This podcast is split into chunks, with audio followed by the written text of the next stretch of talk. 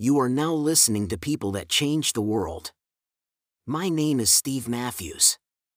In this podcast, we'll explore all of the world's most fascinating people, their stories, and how they managed to change the world. Stay tuned for today's episode. Born on a balmy summer day in 1930, Warren Buffett entered a world that was on the cusp of momentous change. The Great Depression was beginning to cast its long shadow over America, and the city of Omaha, Nebraska, where Warren took his first breath, was no exception.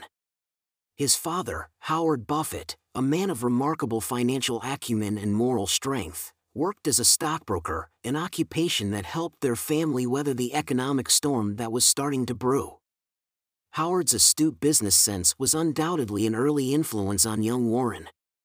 Warren's mother, Leila, ran their household with love and efficiency, providing a warm, nurturing environment for her children. She ensured that Warren had a solid foundation upon which to build his life and career. It was a household where the value of hard work, honesty, and integrity were emphasized, values that Warren would later embody. As a child, Warren was inquisitive, with an uncanny knack for numbers. While other kids of his age were engrossed in outdoor games and mischief, Warren found joy in a different kind of play. He would note down the numbers of passing cars and carefully record them, almost as if he was preparing for his future role as a tracker of stocks and their changing values.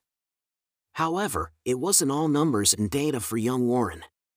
He had an entrepreneurial spirit that was quite rare for someone his age. At just 6 years old, he purchased 6 packs of Coca-Cola from his grandfather's grocery store for 25 cents and sold each of the bottles for a nickel, pocketing a 5-cent profit. This small venture was a prelude to the future magnate's exceptional business acumen. When he was 11, Warren made his first foray into the world of investing, purchasing shares in a company called City Service. Though the investment didn't pan out as expected, it taught him a valuable lesson about market patience and sparked a passion for investing that would blaze fiercely in the years to come.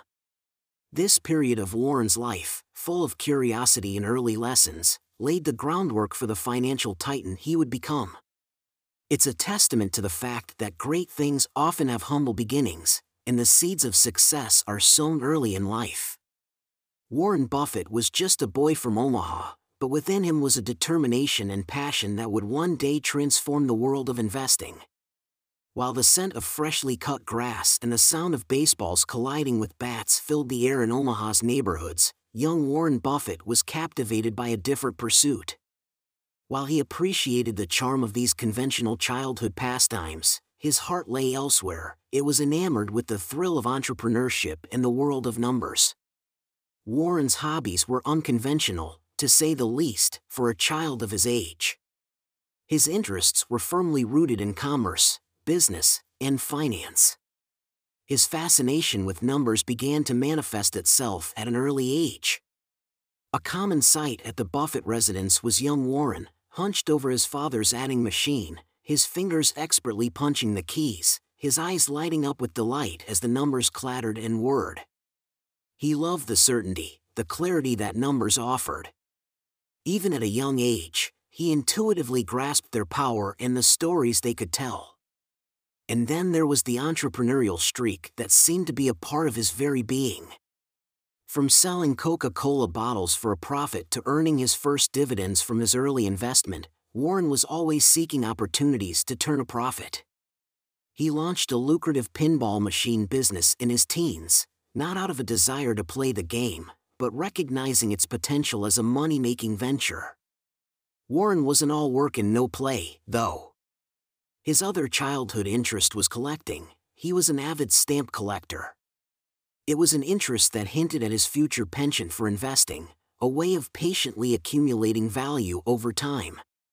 The books he read also reflected his early interests. At the tender age of 7, he chanced upon a copy of 1,000 Ways to Make $1,000. The book became his guide, further fueling his passion for entrepreneurship. He took the book's lessons to heart and began to think of ways he could make money. He embraced the concept of compounding, which was to become a cornerstone of his investment philosophy. In essence, Warren's childhood interests were a peek into the future. The boy who loved numbers, who found joy in entrepreneurial ventures, who read business books at an age when most children were reading fairy tales, was to become one of the world's greatest investors. He was not your average child, and he was not to have an average life. Even then, it was clear that Warren Buffett was cut from a different cloth. In the heart of Nebraska, young Warren Buffett attended Rose Hill Elementary School. School, for him, was a place where he could quench his thirst for knowledge. But his true education wasn't confined to the four walls of a classroom, it spilled over into the fabric of his daily life, extending from his father's stock brokerage to the bustling, vibrant streets of Omaha. His father, Howard Buffett, played an instrumental role in Warren's formative years. A stockbroker and a U.S. Congressman, Howard instilled in Warren a strong work ethic, an unwavering moral compass, and a keen sense of fiscal responsibility. With his father as a role model, Warren understood the power of integrity in business dealings. This understanding later became the cornerstone of his investment philosophy. Yet, his first major influence outside the family was Benjamin Graham, the father of value investing. When Warren enrolled in Columbia Business School, he was fortunate enough to be taught by Graham. Graham's book, The Intelligent Investor, became Warren's Bible. The teachings of Graham deeply influenced Warren's investment strategy, notably the principle of investing in undervalued companies that demonstrated a solid margin of safety. Throughout his schooling years, his passion for numbers, finance, and business only grew stronger. While most high school students were attending proms or football games, Warren was busy making money by delivering newspapers, selling golf balls and stamps, and even detailing cars. By the time he was 16, he had saved more than $5,000, equivalent to over $60,000 today. One cannot discount the influence of Dale Carnegie's book How to Win Friends and Influence People on Buffett's life. Despite being rejected by Harvard Business School, Warren took a Dale Carnegie public speaking course, which he credits for his success in life. It helped him overcome his fear of public speaking and even influenced his decision to propose to his wife, Susan Thompson. Warren's years of schooling and early influences shaped him into a young man full of ambition, drive, and a profound understanding of money in business. His unyielding focus and dedication, coupled with the influences of his father and Benjamin Graham, set the stage for his journey into becoming the Oracle of Omaha. Little did the world know then that this young man from Nebraska would one day revolutionize the world of investment. Howard Buffett was more than just a father to Warren. He was a mentor, a guide, and a beacon of wisdom and virtue. Howard was a stalwart believer in hard work, honesty, and independence, lessons he imparted to his son from a tender age. Howard owned a small brokerage, and it was here that Warren had his first taste of the stock market. In the clamor and frenzy of the trading floor, the young Warren watched as his father navigated the turbulent seas of finance with a steady hand and a level head. He learned early on that investing was not a game of chance, but a discipline that required patience, analysis, and a cool temperament. One significant lesson that Howard imparted to Warren was the concept of integrity. The elder Buffett was known for his unwavering honesty, a trait that he deeply embedded in Warren.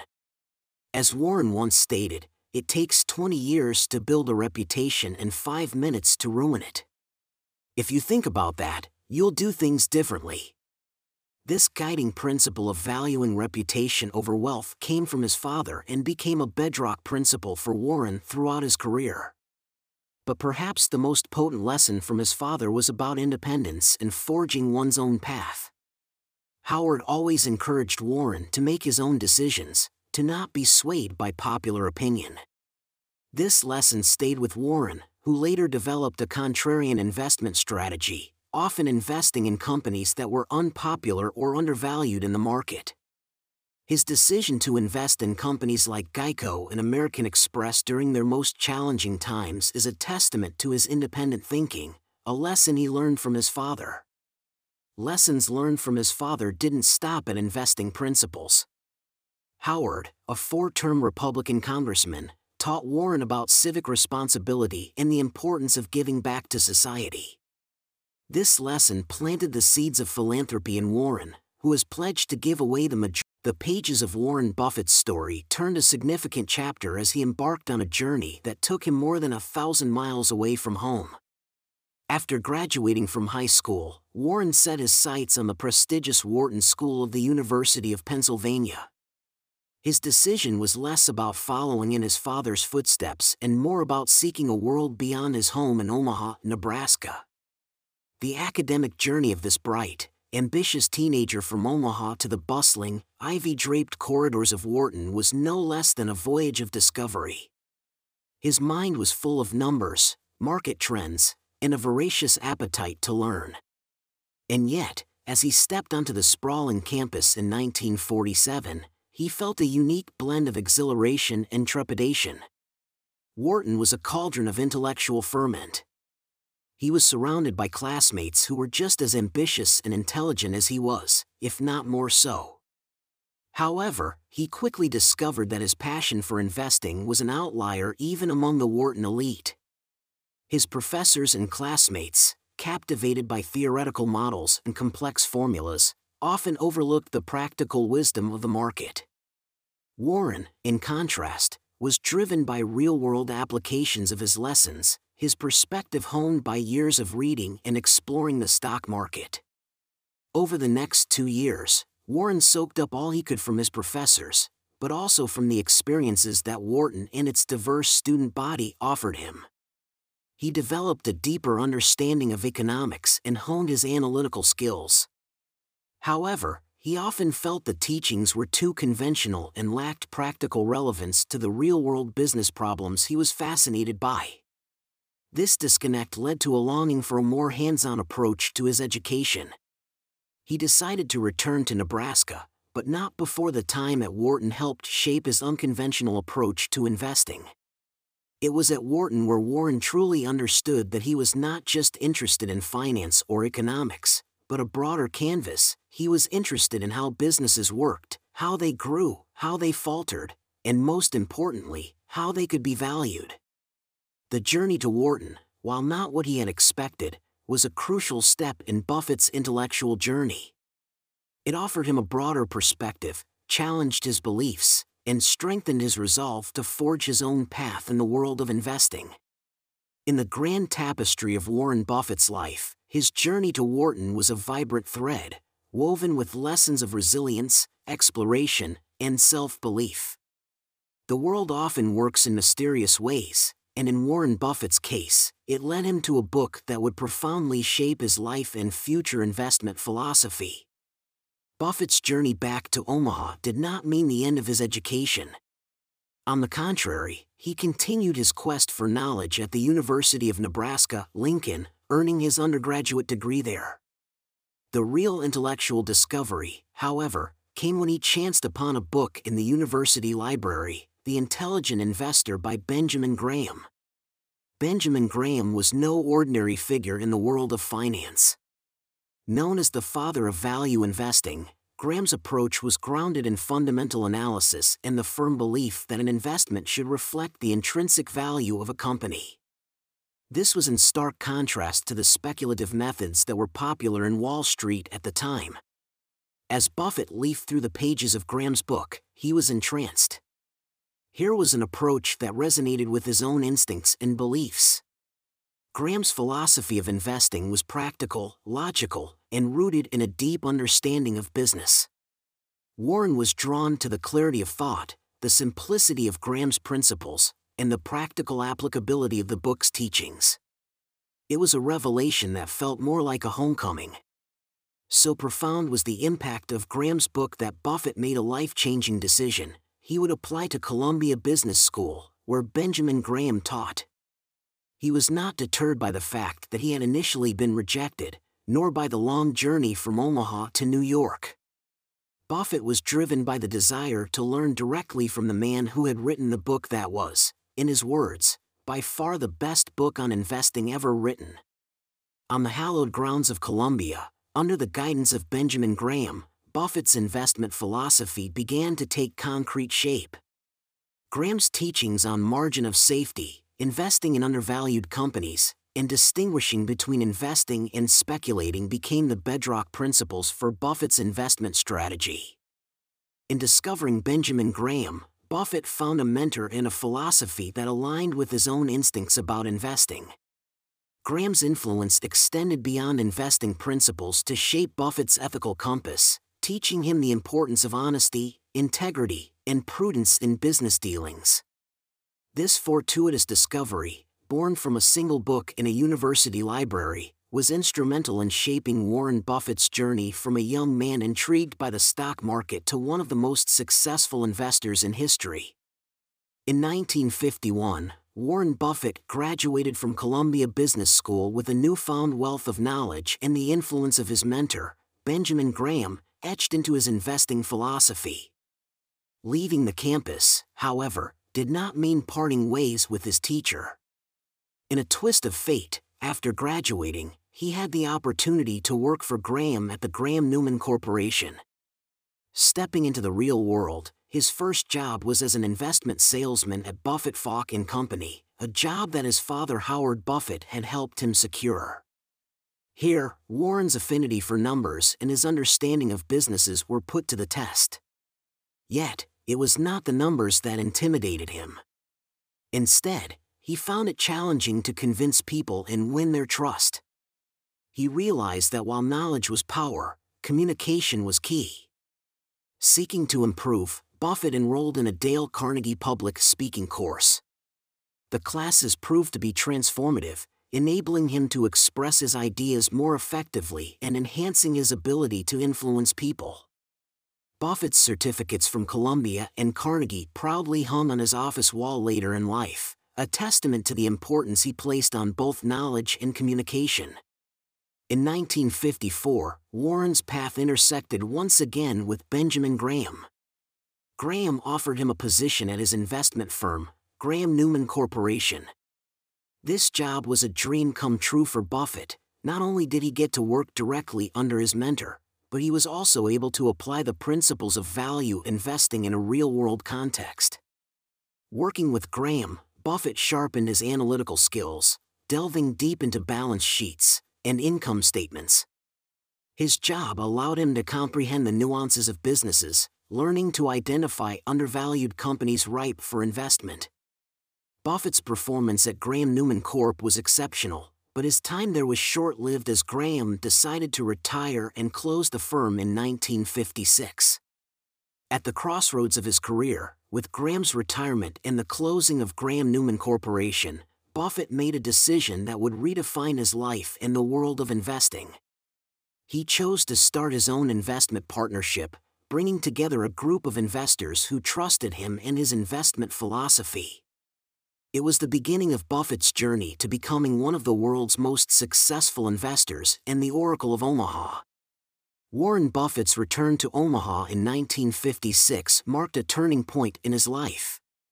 It was a homecoming of sorts, but not to a life of leisure. Instead, he was embarking on a journey of a lifetime, setting the foundations of what would become a monumental investing career. Omaha, with its expansive skies and laid-back atmosphere, was a stark contrast to the hustle and bustle of New York. Yet, for Buffett, it was a familiar and comfortable environment, a place where he felt rooted and inspired. The city's calm and modest lifestyle aligned perfectly with his low-key personality and fundamental approach to investing. Upon his return, Buffett was greeted by old friends and family, many of whom became his early investors. He set up the Buffett Partnership LTD in his home's small study room, armed with an investment strategy honed under Benjamin Graham and an unruffled conviction in its success. The Buffett Partnership started with 7 limited partners, consisting of Buffett's family and friends.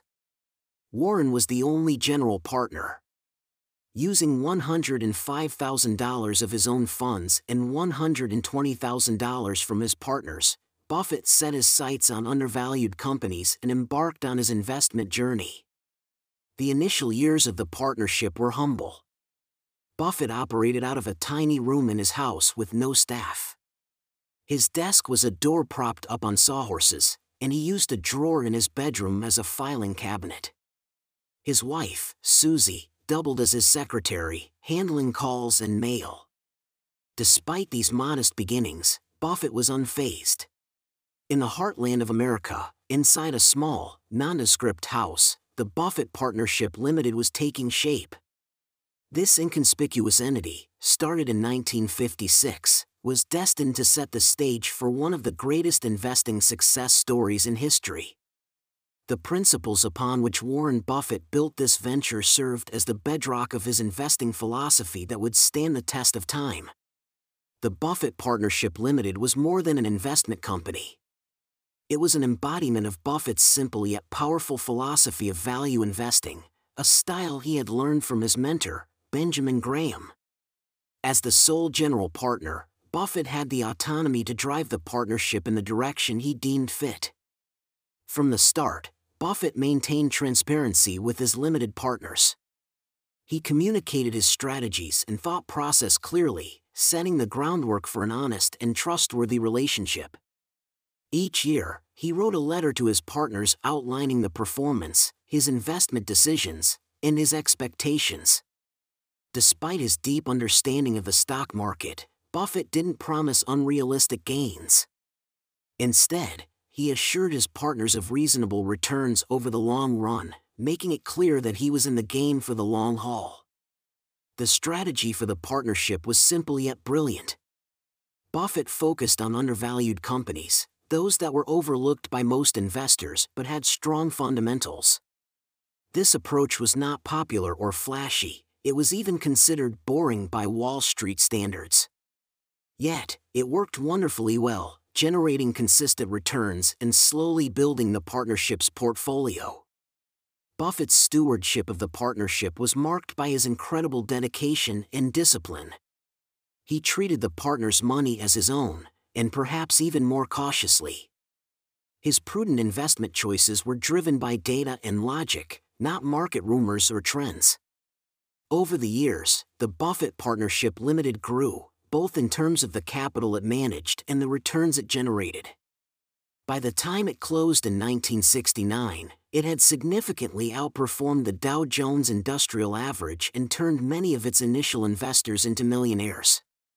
While the Buffett Partnership Limited was eventually dissolved to pave the way for Buffett's focus on Berkshire Hathaway, its legacy lived on. The investment principles it championed, the transparency it exhibited, and the returns it delivered served as a powerful testament to Buffett's investment prowess, ultimately solidifying his place as one of the greatest investors of all time. In the bustling city of New Bedford, Massachusetts, a faltering textile mill named Berkshire Hathaway was inching closer to the end of its lifespan. It was the early 1960s, and the textile industry in the U.S.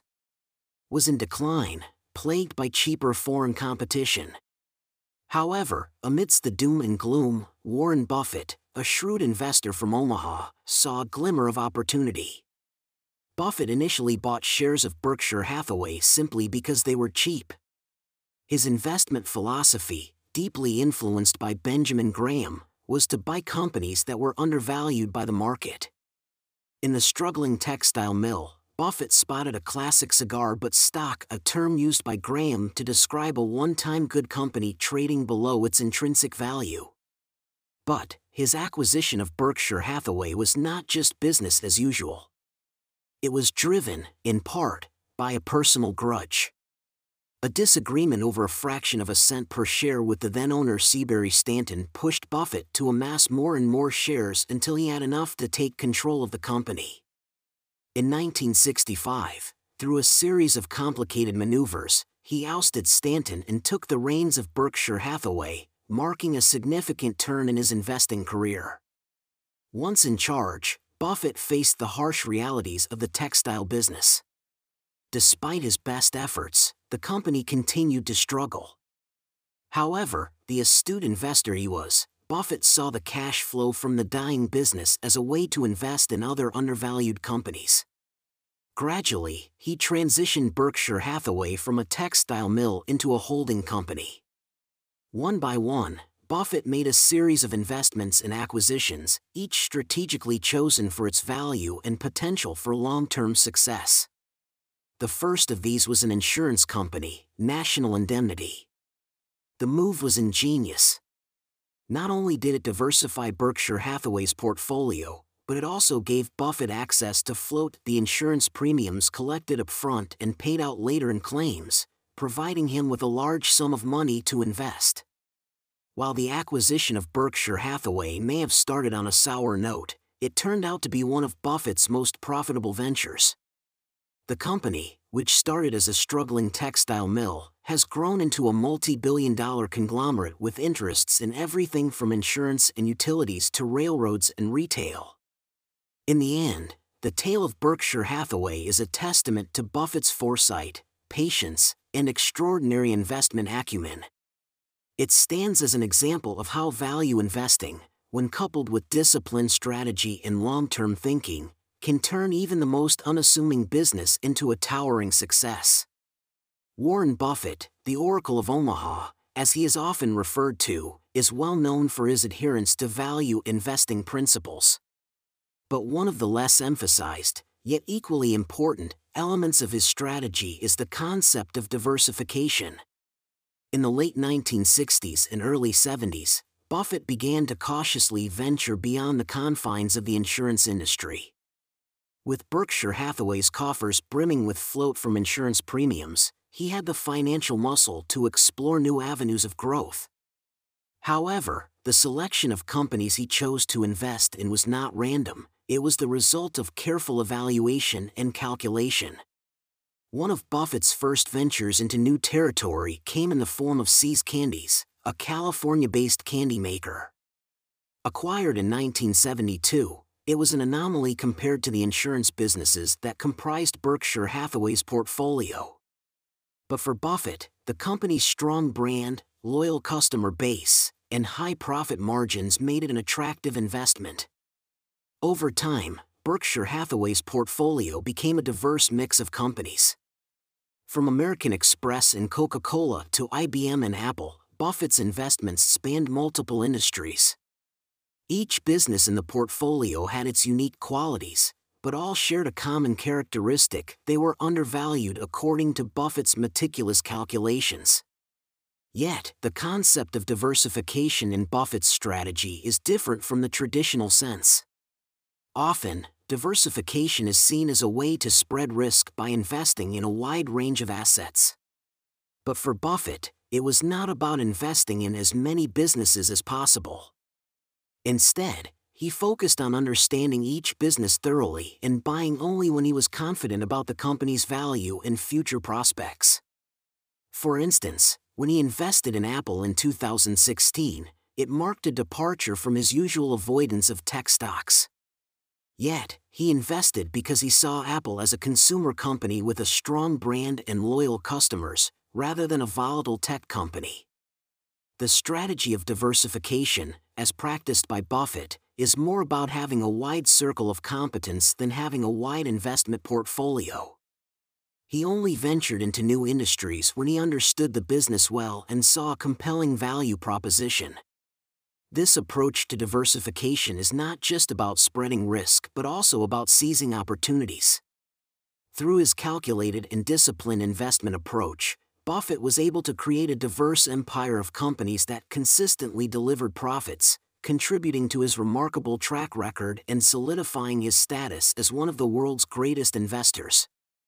Warren Buffett is a great believer in the power of compound interest, frequently referring to it as the eighth wonder of the world. In the financial sphere, compound interest holds the key to wealth generation, and no one has mastered this mechanism better than Buffett himself. As the story goes, young Warren Buffett was captivated by the magical workings of compound interest when he came across a book in his father's library. The book, 1,000 Ways to Make $1,000, introduced him to this concept, embedding an idea that would guide his investment philosophy for decades to come.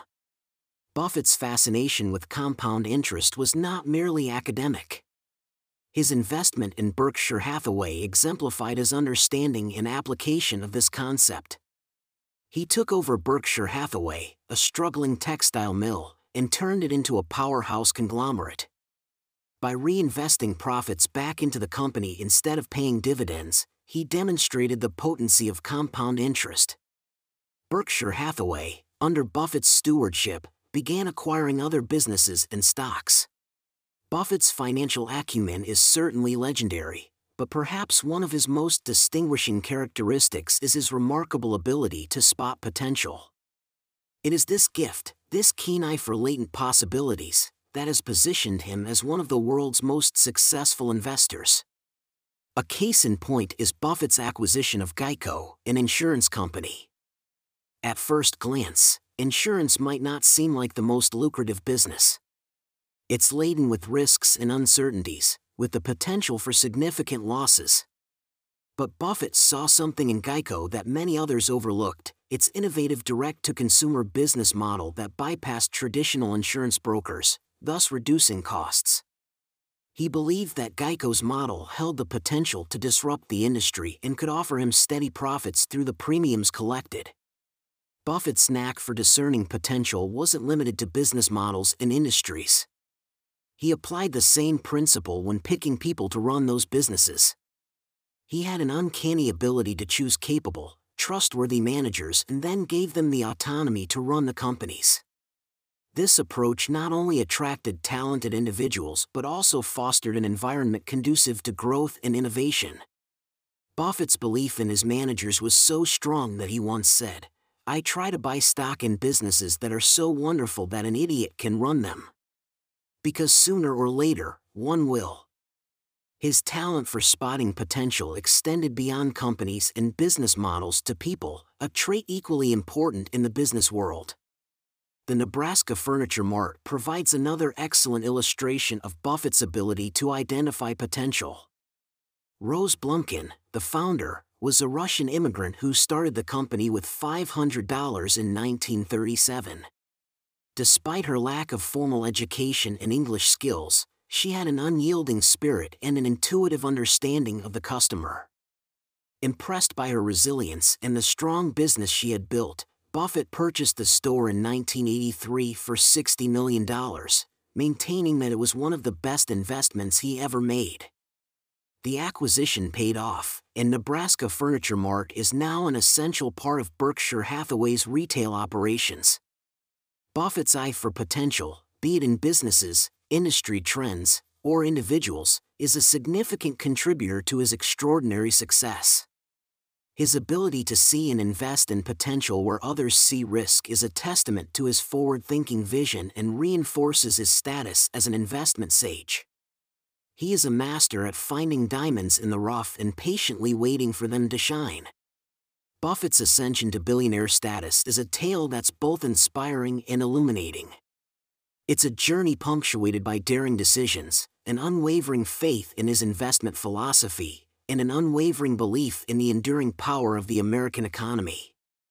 It was 1990 when Warren Buffett officially joined the Billionaires Club. The ascent wasn't sudden, but rather the result of decades of steady, disciplined investment. He didn't rely on hot stocks or trendy industries but adhered to his value investment principles. Buffett's ability to maintain his strategy, regardless of market sentiment, proved that his success was not a stroke of luck but the product of thoughtful consideration and sound judgment. However, becoming a billionaire wasn't the end of the journey for Buffett. The title came with responsibility. As his fortune grew, so did his influence, not only in business circles but also in broader society. He became a household name, and his opinions on various issues started to hold substantial sway. Yet, amid his rising influence and expanding wealth, Buffett remained firmly grounded. The simple, humble lifestyle he led in his native Omaha starkly contrasted the flashy glamour associated with billionaires. His residence, a modest five-bedroom house he bought in 1958, stood as a testament to his simple tastes. Even his diet, filled with cherry Cokes and McDonald's meals, demonstrated his commitment to simplicity. For Buffett, being a billionaire wasn't about the opulence or power it brought. It was about the opportunities it provided to make an impact, to create change. His wealth allowed him to help shape the world according to his vision, be it through his investments or his philanthropy. Buffett's pledge to donate more than half of his fortune to charitable causes further illustrates his perspective on wealth. He saw it as a means to a greater end, not an end in itself. Today, Buffett's name is synonymous with investing. His billionaire status serves as a beacon of hope for many aspiring investors. It demonstrates that patience, discipline, and a keen understanding of businesses can lead to monumental success. However, his humility and generosity also serve as a reminder that success isn't merely about accumulating wealth, but about making a difference in the world. The history of financial markets is littered with booms and busts, each one a test of investor mettle. In these turbulent times, Warren Buffett's steadfastness under pressure has become the stuff of legend, transforming him into a beacon of resilience and wisdom. The 2008 global financial crisis stands as one of the most defining moments of Buffett's investing career. Faced with a market in free fall and financial institutions on the brink of collapse, panic was the order of the day. However, where others saw doom and gloom, Buffett saw opportunity. Even as the stock market plummeted, Buffett remained unruffled, guided by his investment philosophy and long-term outlook. Buffett's response to the crisis was a lesson in strategic resilience. Instead of succumbing to fear, he doubled down on his belief in the intrinsic strength of the American economy. He invested heavily in blue-chip companies like Goldman Sachs and General Electric, which had been severely battered by the crisis. This bold move, taken at a time when others were retreating from the market, demonstrated his steadfast commitment to value investing. Buffett's resilience did not emerge out of thin air. It was the product of a lifetime of experiences that had hardened his resolve. His early experiences during the Great Depression, for instance, had instilled in him a profound understanding of economic cycles. He knew that even the most severe downturns eventually give way to recovery. Buffett's actions during market crashes stand in stark contrast to the panic that typically engulfs investors during such periods. While others sell off assets in a frenzy, Buffett maintains his cool, holding onto his investments and even seeking out new ones. Today, as we navigate the economic uncertainties of the post-pandemic world, Buffett's resilience serves as a reminder of the importance of staying the course, irrespective of market fluctuations. His handling of market crashes is a testament to his ability to withstand pressure and maintain focus on long-term objectives, an attribute that all investors would do well to emulate. Buffett's resilience during market downturns underscores the essence of his investment philosophy to be fearful when others are greedy, and greedy when others are fearful. This strategy, though simple in words, requires the highest level of discipline and courage. Warren Buffett, in the face of adversity, embodies these principles, offering a roadmap to financial resilience. Warren Buffett, known as the Oracle of Omaha, has built his fortune not only on his financial acumen but also on a set of guiding principles that have underpinned his investment decisions throughout his career. These tenets, simple in their construction but profound in their implications, form the bedrock of his investment philosophy. Foremost among these principles is the concept of value investing, buying securities whose shares appear underpriced by some form of fundamental analysis. Buffett learned this principle under the tutelage of Benjamin Graham at Columbia Business School, and it became the cornerstone of his investment approach. He seeks out companies with strong track records and sound management, which he believes are undervalued by the market. Buffett's emphasis on value investing is closely tied to his second guiding principle, patience.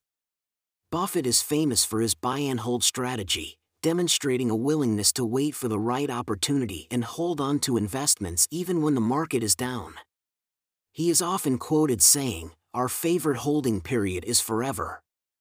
His third guiding principle is his commitment to ethical business practices. Buffett has always underscored the importance of integrity, both in the businesses he invests in and in his personal conduct. He believes that the long-term success of any business is intimately tied to the way it treats its customers, employees, and the larger community. Finally, Buffett's principle of financial independence, which has its roots in his early entrepreneurial endeavors, is a testament to his belief in the power of self-reliance. From his childhood business ventures to his later financial successes, Buffett has always demonstrated. Even though Warren Buffett's name has become synonymous with wealth and investment success, it's his gift for teaching that has perhaps left the most indelible mark on the world. At the heart of the Buffett classroom is his legendary annual shareholders' meeting, also known as the Woodstock for capitalists. Every spring, tens of thousands of investors from around the world descend on Omaha to learn from the master himself. With a wry sense of humor, a penchant for analogies, and a plain-spoken manner, Buffett transforms complex financial concepts into digestible nuggets of wisdom. The investors hang onto his every word, seeking to gain insights into his investment strategy and, more importantly, his philosophy on life and business. Beyond these meetings, Buffett's teachings have also been disseminated through his letters to shareholders. These annual letters, which he began writing in 1965, have become required reading for those wanting to understand the principles of value investing. Each letter is not just a report on the company's performance, but also a treasure trove of wisdom, laced with anecdotes, humor, and invaluable advice. Perhaps the most surprising aspect of Buffett's educational impact, however, is his dedication to teaching children about financial literacy. He lent his likeness and voice to an animated series called Secret Millionaires Club, in which he mentors a group of kids on financial and life decisions. He believed strongly in the idea that the principles of smart investing and money management can and should be learned at an early age.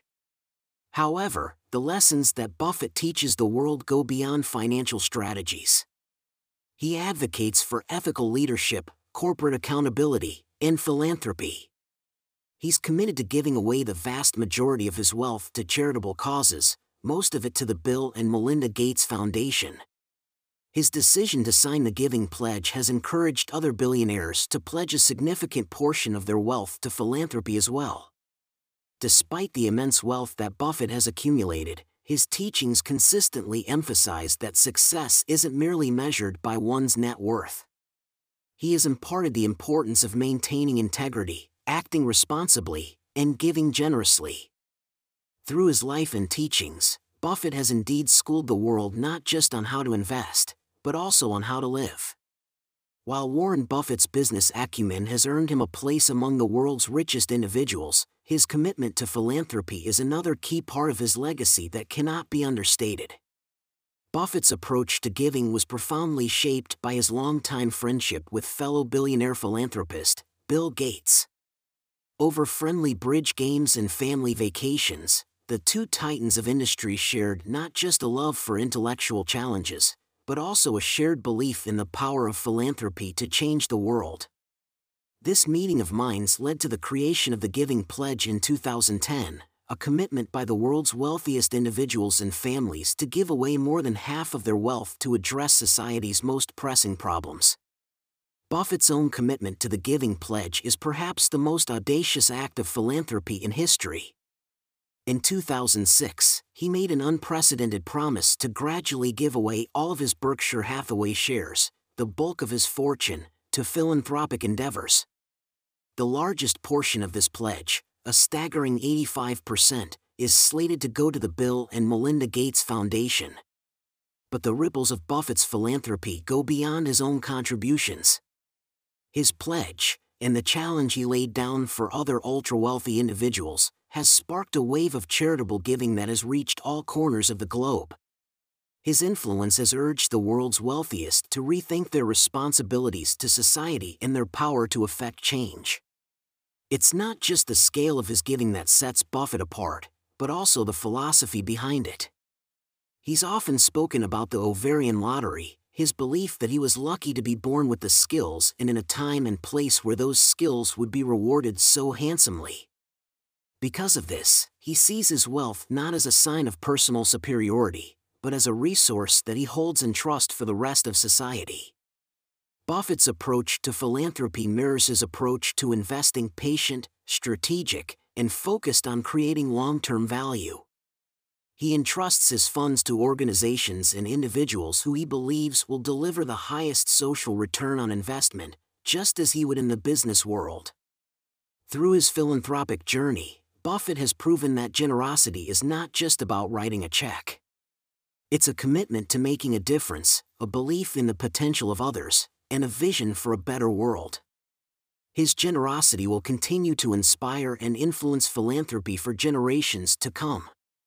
The Giving Pledge, a groundbreaking charitable endeavor, is a testament to the power of philanthropy and the collective resolve of a group of people committed to making a profound difference in the world. The genesis of the Giving Pledge can be traced back to a series of conversations between Warren Buffett and Bill and Melinda Gates. The three shared a deep belief in the capacity of philanthropy to create meaningful change and set out to inspire others to join their mission. In 2010, the Giving Pledge was officially launched, a commitment by the world's wealthiest individuals and families to give away more than half their wealth during their lifetimes or in their wills. Each pledge is a moral commitment to give, not a legal contract, reflecting the belief that each person's approach to philanthropy is personal and should be self-directed.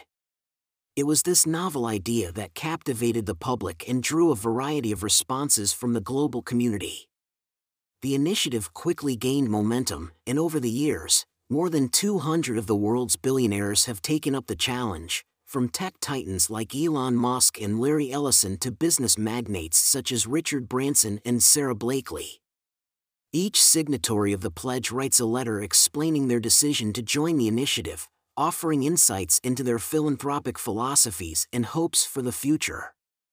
These letters serve as a testament to the diversity of the group and the variety of causes they support, from combating climate change to improving global health, to advancing educational opportunities. As more and more individuals took the pledge, the initiative moved beyond simply accruing funds and evolved into a community of philanthropists. Annual events began to take place where signatories could gather, share ideas, and collaborate on projects. In this way, the Giving Pledge became not just about the money pledged, but also about the relationships formed and the conversations sparked. The Giving Pledge has inevitably faced criticism. Some argue that it allows billionaires to exert excessive influence over public policy or that it's a way to avoid taxes. However, the initiative has undeniably shifted the conversation around wealth and giving. It has shown that philanthropy isn't just a responsibility, it's a commitment to society. In a world grappling with a multitude of challenges, the Giving Pledge represents a beacon of hope, a testament to the power of generosity, and a challenge to others in positions of wealth to make a difference. It embodies the belief, as expressed by Warren Buffett, that societal prosperity isn't just about amassing wealth, but also about giving it back. Warren Buffett's impact on the world of investment stretches far beyond the halls of Berkshire Hathaway's headquarters in Omaha, Nebraska. His principles, teachings, and leadership have made him one of the most influential figures in finance, reshaping the way generations of investors think about money and markets. As an ardent disciple of the value investing philosophy pioneered by his mentor Benjamin Graham, Buffett introduced the world to a whole new way of looking at businesses. He focused not just on a company's stock price or market trends, but rather on its intrinsic value. He asked questions like, "Does this business have a competitive advantage? And does it have strong management?" His ability to analyze these factors, often overlooked by other investors, helped him identify undervalued companies that would yield significant returns in the long term. The so-called Oracle of Omaha also demonstrated the importance of patience and discipline in investing. Buffett's buy-and-hold strategy, where investments are made for the long term and not traded frequently, became a guiding principle for many investors. Buffett once said, "Our favorite holding period is forever," a sentiment that emphasized his belief in the power of patience and compound interest. This strategy not only reduced costs associated with frequent buying and selling, but also allowed him to reap the benefits of long-term growth. Furthermore, Buffett advocated for transparency and honesty in the corporate world. His annual letters to Berkshire Hathaway shareholders are known for their wit, wisdom, and clear explanations of the company's performance and strategies. These letters not only provide valuable insights into Buffett's investment philosophy but also serve as a model for other businesses in terms of open communication with stakeholders. Buffett's even the Oracle of Omaha, as Warren Buffett is affectionately known, could not defy the laws of time. With the inevitability of his advancing age, discussions of succession planning at Berkshire Hathaway came to the fore. As with everything in his career, Buffett approached this sensitive issue with thoughtfulness, foresight, and characteristic wit. Buffett understood the enormity of the task of filling his shoes. He had transformed Berkshire Hathaway from a struggling textile manufacturer into a global conglomerate with stakes in various sectors such as insurance, utilities, railroad, and consumer goods. In one of his annual letters to shareholders, he quipped, "My successor will need one other particular strength, the ability to fight off the ABCs of business decay, which are arrogance, bureaucracy, and complacency." In the early 2000s, speculation was rife about who would take the helm after Buffett. Yet, Buffett, with his typical blend of humility and humor, often sidestepped the question. Once jesting, "I've reluctantly discarded the notion of my continuing to manage the portfolio after my death, abandoning my hope to give new meaning to the term thinking outside the box." However, behind the scenes, Buffett was making deliberate and careful plans. In 2006, he noted that the board had identified 3 internal candidates who could succeed him. This number was further whittled down in the following years. One person who emerged as a potential successor was Ajit Jain, the head of Berkshire Hathaway's insurance operations. Buffett had nothing but praise for Jain, describing him as an extraordinary manager who had created billions of dollars of value for the company. Another contender was Greg Abel, who led Berkshire Hathaway Energy and later became vice chairman in charge of all non-insurance operations. Abel's extensive experience and impressive track record made him a strong candidate. In 2021, during Berkshire Hathaway's annual meeting, the succession question was finally answered. The then 90-year-old Buffett confirmed that Greg Abel was the board's choice to succeed him when the time came. The process of succession planning at Berkshire Hathaway mirrored many of Buffett's investment principles. It was strategic, patient, and considered the long-term health of the company. Just as he had guided the company's investments for over half a century, Buffett meticulously planned for a future where he would no longer be at the helm, ensuring the continuity and success of his beloved Berkshire Hathaway. Warren Buffett, the Oracle of Omaha, is not just renowned for his unrivaled success in the world of finance and investment, he's equally celebrated for his words of wisdom. Profoundly simple yet deeply insightful, Buffett's quips and advice resonate far beyond boardrooms and stock markets. The story of Buffett's wisdom starts at a young age. Inspired by the books he read, like The Intelligent Investor, and the teachings of his father Howard, a stockbroker and later congressman, Buffett developed a unique perspective on investing, life, and success. Buffett's wisdom often reflected his straightforward Midwestern sensibility. Known for his aversion to debt, one of his most famous sayings goes, "Do not save what is left after spending, instead, spend what is left after saving." This simple shift in perspective helped him accumulate wealth, underscoring the importance of financial discipline. The Oracle was also known for his long-term view of investing, advising patience over hasty decisions. "Our favorite holding period is forever," he said, signifying his approach to invest in businesses for the long run rather than chasing quick profits. He would often remind investors, "The stock market is a device for transferring money from the impatient to the patient." Humility, a trait not often associated with billionaires, was a cornerstone of Buffett's philosophy. He frequently cautioned against arrogance, stating, "What we learn from history is that people don't learn from history." By acknowledging the inevitability of mistakes and the importance of learning from them, he underscored the value of humility in personal growth and investing success. Despite his immense wealth, Buffett lived a life of stunning frugality, residing in the same Omaha house he purchased in 1958. This modest lifestyle served as a powerful lesson in the difference between value and price, a distinction he made clear when he said, "Price is what you pay. Value is what you get." And perhaps the most potent wisdom from Buffett came in the form of philanthropy. In pledging the bulk of his wealth to charity, he stated, "If you're in the luckiest 1% of humanity, you owe it to the rest of humanity to think about the other 99%.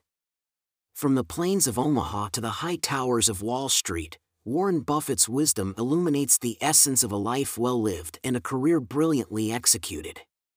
His words will continue to guide and inspire generations of investors and individuals alike. Warren Buffett's extraordinary journey in reshaping philanthropy began with a simple but profound belief: those who are fortunate enough to accumulate vast wealth have an obligation to give back. His conviction has driven a revolution in giving, prompting many of the world's wealthiest to rethink their roles in society and their responsibilities towards its betterment. While the concept of charity was not new, Buffett's approach was transformative. Eschewing the traditional philanthropic path of creating a namesake foundation to distribute his wealth, Buffett decided to entrust his wealth to those already doing phenomenal work in the field. This marked a stark departure from the norms of philanthropy, inspiring many to follow suit. The year was 2006 when Buffett made a surprising announcement that would forever change the face of philanthropy. Instead of creating his own charity, he decided to commit the majority of his fortune to the Bill and Melinda Gates Foundation, an organization that had already demonstrated its capability to effect meaningful change on a global scale. This move was radical, yet so characteristically Buffett. He saw value not just in the money he was donating, but in the efficient and impactful use of that money. It was not about putting his name on buildings or programs, it was about making a genuine difference. He once said, "Don't just go for safe projects. Take on the really tough problems." Buffett's move also signaled a significant shift in power dynamics within philanthropy. By pledging his wealth to another foundation, he shattered the notion that one needed to control their wealth to ensure its impact. This was his bet on the power of collaboration over control, on the efficiency of working together to solve the world's most pressing issues. His actions inspired other billionaires too. Along with Bill and Melinda Gates, Buffett co-founded the Giving Pledge in 2010, a commitment by the world's wealthiest individuals and families to give away the majority of their wealth to address society's most pressing problems. From his initial donation to the Gates Foundation to the creation of the Giving Pledge, Buffett's influence has rippled through the world of philanthropy, encouraging others to give more and give more effectively.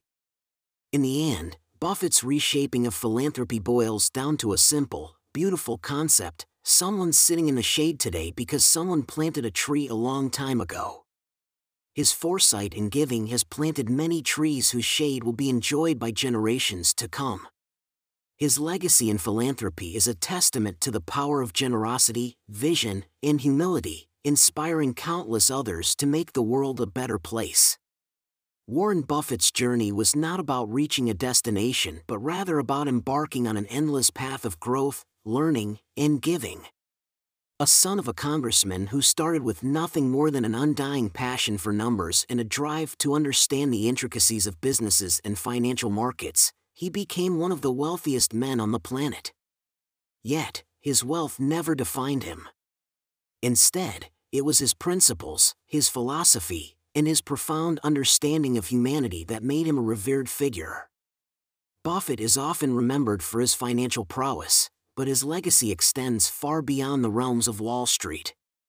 He didn't just change how the world invests, he changed how the world thinks.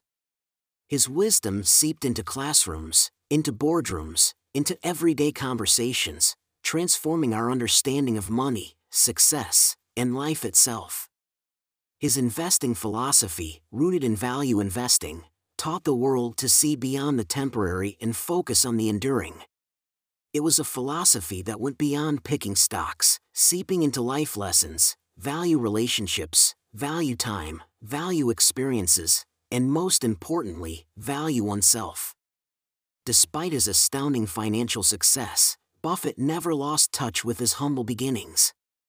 His frugality, evident in his modest lifestyle, serves as a powerful reminder that wealth does not necessitate extravagance and that true richness lies not in possessions but in relationships, experiences,